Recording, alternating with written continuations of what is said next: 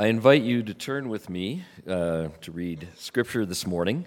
Uh, I will be reading from Romans chapter 3, and uh, I will read the verses 9 through 20. And you can find that on page 1750 of your Pew Bibles. Romans 3 9 through 20. No one is righteous. What shall we conclude then? Are we any better? Not at all. We have already made the charge that Jews and Gentiles alike are all under sin. As it is written, there is no one righteous, not even one. There is no one who understands, no one who seeks God. All have turned away, they have together become worthless. There is no one who does good, not even one. Their throats are open graves, their tongues practice deceit. The poison of vipers is on their lips, their mouths are full of cursing and bitterness. Their feet are swift to shed blood. Ruin and misery mark their ways, and the way of peace they do not know. There is no fear of God before their eyes. Now we know that whatever the law says, it says to those who are under the law, so that every mouth may be silenced and the whole world held accountable to God. Therefore, no one will be declared righteous in his sight by observing the law. Rather, through the law, we become conscious of sin.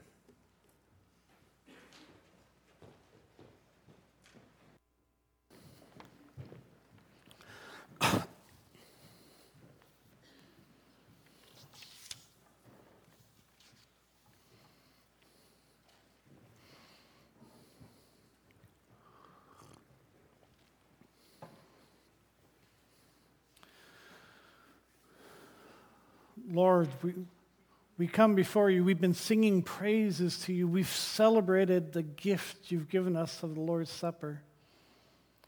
Lord, we've, we've prayed to you. And Lord, now we've opened your word. And Lord, pray that your words, that our worship, that the sacrament may sink deep inside of our hearts and souls and minds to shape us and form us more and more into the people you've created us to be. And I pray that the words that shall be spoken, may they be your words and not mine. Pray this in Jesus' name. Amen.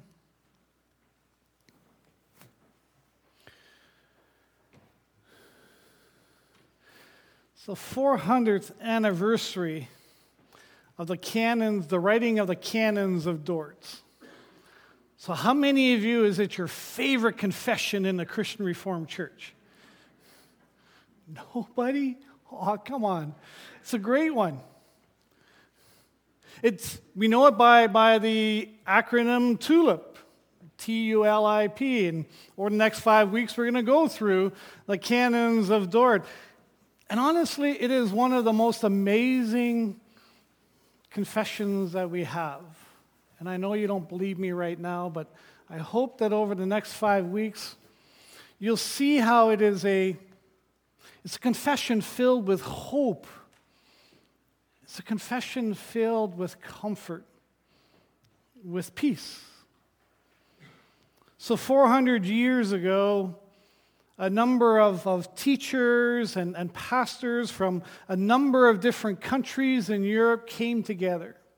They came together because the students of one of the professors at the University of Leiden, Jacob Arminius, he had been teaching he had been teaching things that are slightly different than, than what the Reformed faith, what John Calvin and, and Zwingli and some of the others had, had been teaching. And they were concerned because what they were teaching was had the potential of taking away comfort and hope and people, uh, peace from people. So the Arminians taught that our election, our being chosen by God, is based on foreseen faith. that Christ's atonement is available to all who freely choose to accept it, that we have limited human depravity, the resistibility of God's grace, and the possibility of a fall from salvation. And the Synod of Dort said, No way. And we're going to turn to Scripture and we're going to show you that, that these five points of doctrine, which have the potential of, of making people more afraid, uh, of making people question their salvation, to show them that they had gone down a wrong path. You see, the Arminians teach that we work with God for our salvation by choosing to cooperate with the Holy Spirit. This means that we choose God first instead of God choosing us first. Instead of faith being a gift to us from God, faith is instead a gift that we give to God, is what they taught. They focus on our free will, our ability to choose to repent and believe in God through our own choice. Though they do believe that we are all infected by sin, they believe we're sick, but that we work with God to get better. Now, to be fair to them, they were just reacting to these images in the scripture that that talk about human beings being like worms. You know, we kind of crawl around in the dirt and the mud, and, you know, the only good thing a worm's for is to kind of make uh, compost or to go fishing with. But there is no other really good uses for worms. So, worms were something that you looked down on. And, and Scripture does, this, does compare us or use that image of worms at time, but but some of the Reformed tradition really emphasized it way too much. So that they lost sight that we are children created in the image of God. That God loves us and that He cherishes us and that He pours His Holy Spirit into us. So we aren't worthless. We aren't worms. We have to look at those places that they are poetry. And we're going to look into what Paul wrote here as well, because what Paul writes here is so hard and so harsh. But it starts off with the fact that we are created by God. And we were created pure and holy without sin. We walked with God in the Garden of Eden when we were first, when we were first created. And, and God looks at Adam and, and, and even when they're created and, and he says, creation is good. But then he looks at, at humanity and he says, and it's very good. Paul later on says, you know what, we're God's masterpieces.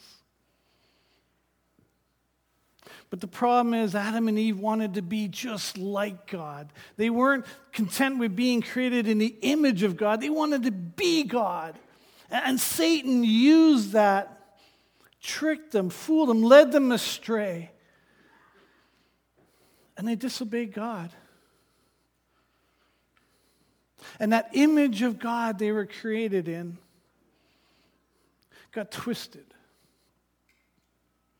So it wasn't a pure and holy image anymore. Canons put it this way Human beings brought forth children of the same nature as themselves after the fall. That's to say, being corrupt, they brought forth corrupt children. And the corruption spread by God's just judgment from Adam and Eve to all their descendants, except for Christ alone. This corruption that we call sin has infected us, every part of our hearts and souls and minds. And this sin keeps pushing us away from God and making ourselves the, the center of the universe. But it's worse than just an infection. The Bible says that that our sin not only affects us, it kills us. The Apostle Paul, in his letter to the church in Ephesus, he writes, As for you, you were dead in your transgressions and sins, in which you used to live when you followed the ways of this world and of the ruler of the kingdom of the air, the spirit who is now at work in those who are disobedient. And all of us also lived among them at one time, gratifying the cravings of our flesh and following its desires and thoughts. Like the rest, we were by nature deserving of wrath. So the canons of Dort says we're infected. We're infected by sin through Adam and Eve. They disobeyed God even though they knew the consequences was death. Now, this death is both physical, but, but it also describes the place that we live in, spiritually and emotionally. It shapes who we are. And that's why there are so many, so many people who say, you know I'm a three point or a four point or a five point Calvinist. But one of the things that they reject is this whole idea that we are so sick that we can't heal ourselves. And the only one who's not sick is Jesus Christ who's human but also completely God and so is unaffected by sin. And that's why Jesus is able to take our sin to the cross and, and he's able to bring us healing from its infection. You know, Jesus is our soul's antibiotics, our soul's best medicine that completely heals us. But we sometimes jump too quick to the healing and we don't realize how much we need that healing. So that's why Paul comes out so strong in Romans 3.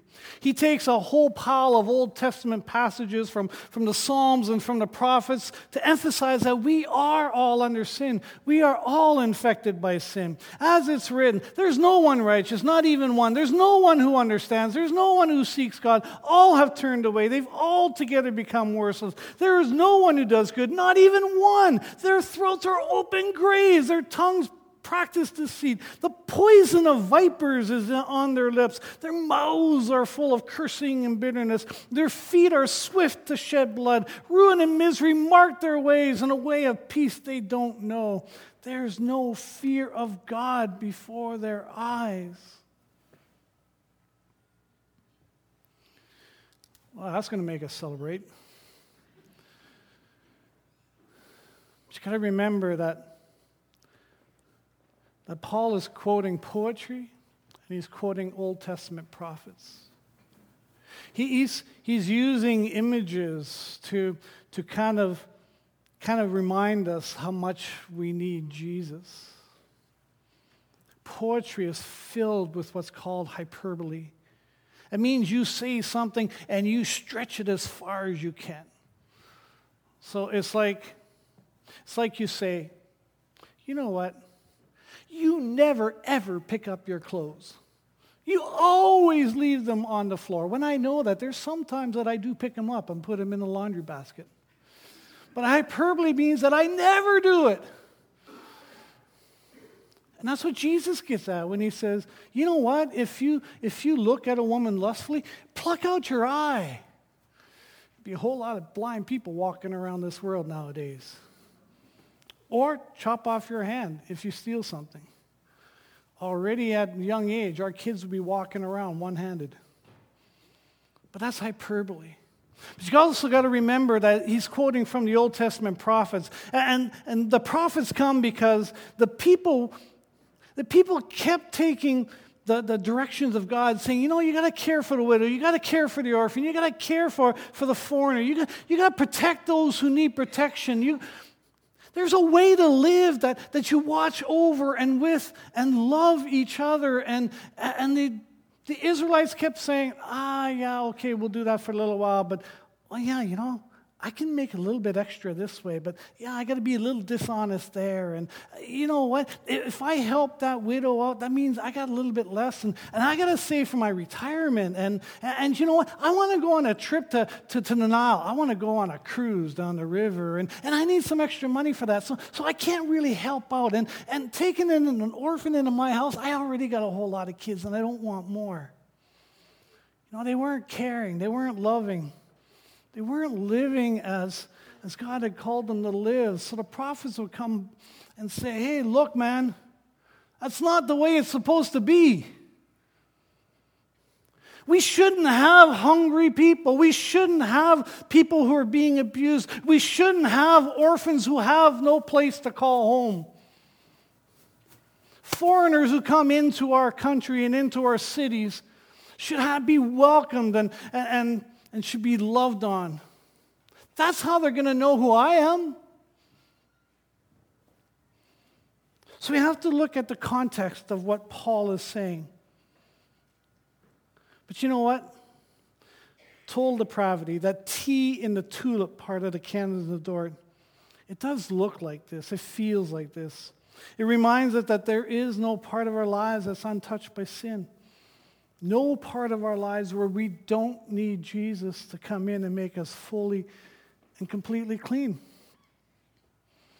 Because the prophets, what they could say to, what they said to the people there, the, the images and the poetry of, of Psalm, you know, we feel that at times. We recognize that, you know, we don't measure up. We're not as bad as we can be. But we also know that, that we keep getting touched by selfishness. We keep getting touched by pride or by anger or by lust.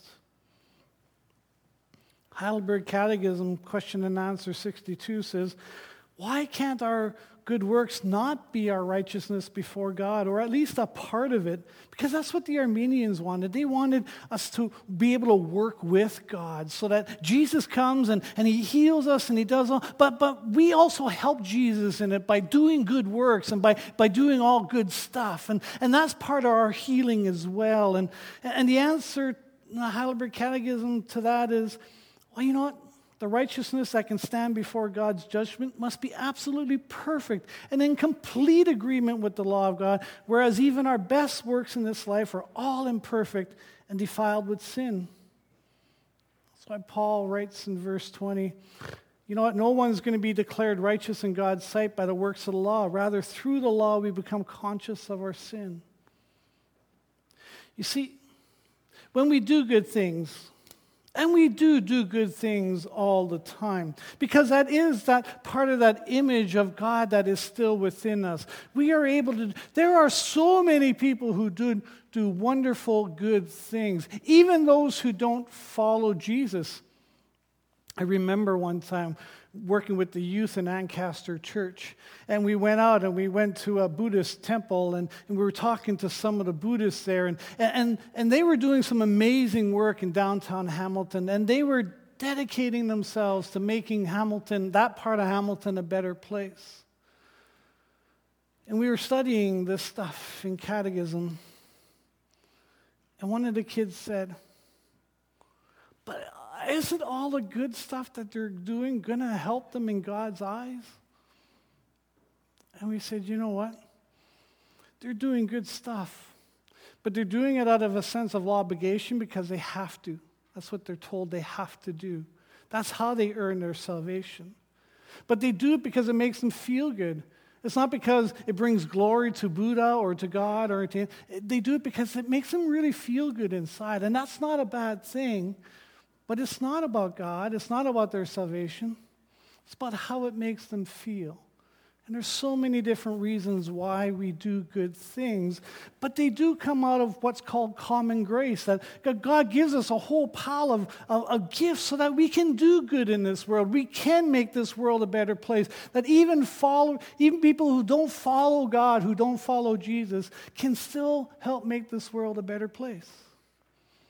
But it doesn't help save us from our sin. It doesn't wash our sin away. You know, I remember working in my study in, in Montreal, and my study overlooked a park. And, and there was this kind of a, a street. It was kind of weird. You had a, the street, and then the park was right in the middle of the street. And the kids would ride their bikes around it, and they'd play in there, and they'd throw a ball and all that kind of stuff. And on a summer day, I used to love watching them play as I was trying to work on a sermon or something else. But one time, one the little boys from across the street was riding his bike, and he wiped, he wiped out pretty good. He had scrapes all up and down and everything else. And his sister's standing there laughing at him. And he is screaming. He is yelling. And, and mom doesn't hear him. And nobody's coming. So I go up and I go out there and, and, and I pick him up and I hold him and, and, and try to kind of brush all the, the grit out of his sores and scrapes and, and carry him to his mom so that she can wash him and put some ointment on there to make him feel better. And, and, and it was a good thing. But honestly, I did it because his screaming was driving me nuts. And I was having a really hard time concentrating on the sermon. See, I did something good, but it was still touched by sin. And that's what total depravity is. That even the good stuff we do gets touched by sin. So the good stuff we do can't save us. That's why we need Jesus. And we find hope in God's commitment to us.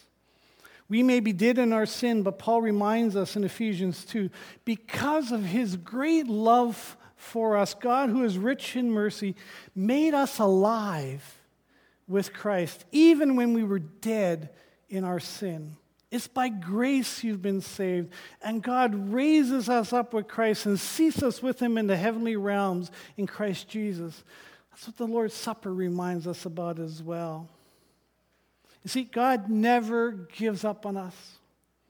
Right after sin enters into the world, God promises a Savior, someone who's going to crush that serpent's head. Jesus comes and shows us how to live, offering forgiveness and grace, washing our sin away on the cross because he's the only perfect human, and then sending us his spirit. His spirit, so, so, so that as we live, we are reminded, we are pointed to Jesus. We, we strive to, to model our lives more and more after Jesus' life, knowing that what we do doesn't save us, but that we live these lives out of gratitude because Jesus has healed us from our sin.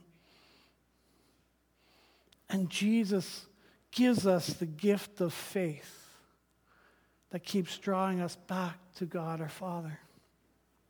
So we may be dead in sin, but Jesus gives us new life.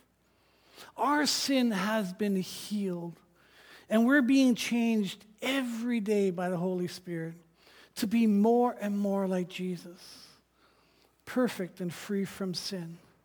And we will not accomplish it in this lifetime, but we know that that's what lies ahead. A time when we will be with, that, with the Lord at his table, and there will be no more sin in us. We will be healed and washed clean. Amen. Father, thank you. We can't, we can't heal ourselves because that sin is in every part of our lives, but you send Jesus and he heals us and he washes us clean. But Lord, we still want to live good lives because we want to bring glory to you. We want others to see Jesus through our lives. So, Lord, guide us bless us, and heal us. Thank you for Jesus. Amen.